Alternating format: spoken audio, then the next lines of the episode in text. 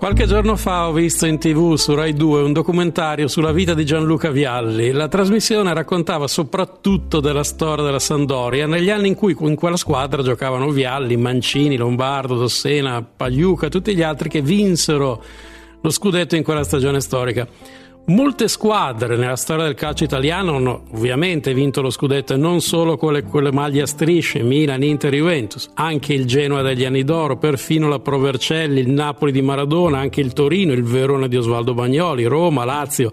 Se non sbaglio è capitata in una stagione anche la Fiorentina, dalla memoria.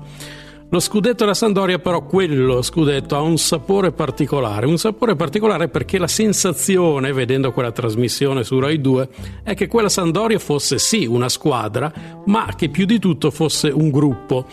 Un gruppo in cui Vialli e Mancini erano forse i giocatori più rappresentativi, ma in cui ognuno faceva la propria parte, giocatori che poi si ritrovavano anche fuori dal campo per costruire qualcosa insieme e anche per divertirsi.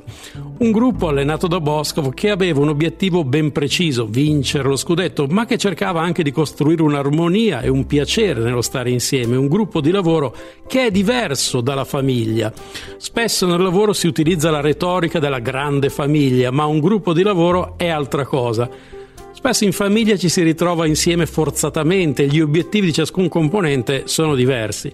Di solito poi in famiglia si litiga molto di più e quando ci si separa spesso entrano in gioco anche gli avvocati. Insomma, se un gruppo di lavoro dovesse ispirarsi alle dinamiche familiari, probabilmente sarebbe quasi impossibile raggiungere gli obiettivi prefissati e ogni utile verrebbe azzerato poi dalle spese legali. Questo l'ho imparato ascoltando l'ex allenatore nazionale di pallavolo Velasco, allenatore vincente che in ogni suo discorso motivazionale ci tiene a sottolineare quanto un gruppo di lavoro debba essere diverso dalla grande famiglia che tanti in modo un po' retorico citano quando parlano di aziende e di lavoro.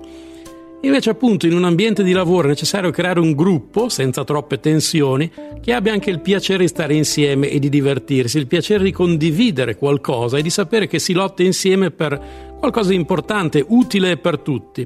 È quello che vorremmo tutti quanti in fondo nel lavoro, tutti noi, sapere che per un certo periodo della vita abbiamo lavorato bene insieme ad altri, abbiamo costruito qualcosa, abbiamo fatto parte, anzi abbiamo creato un gruppo e alla fine ci siamo anche divertiti. Per questo credo che tutti quelli che lo hanno conosciuto abbiano voluto bene a Gianluca Vialli, perché Vialli lavorava dentro e fuori dal campo anche per creare armonia nel gruppo, sapendo però che c'era qualcosa da raggiungere insieme, lo scudetto. E l'aspetto umano di Vialli l'ha percepito anche chi non ha avuto modo di conoscerlo personalmente. Sarebbe bello se una volta nella vita capitasse ad ognuno di noi, sarebbe bello sapere che per un certo periodo nella nostra vita lavorativa Abbiamo fatto parte di qualcosa di bello, abbiamo costruito qualcosa e il lavoro è servito anche a qualcosa dal punto di vista umano.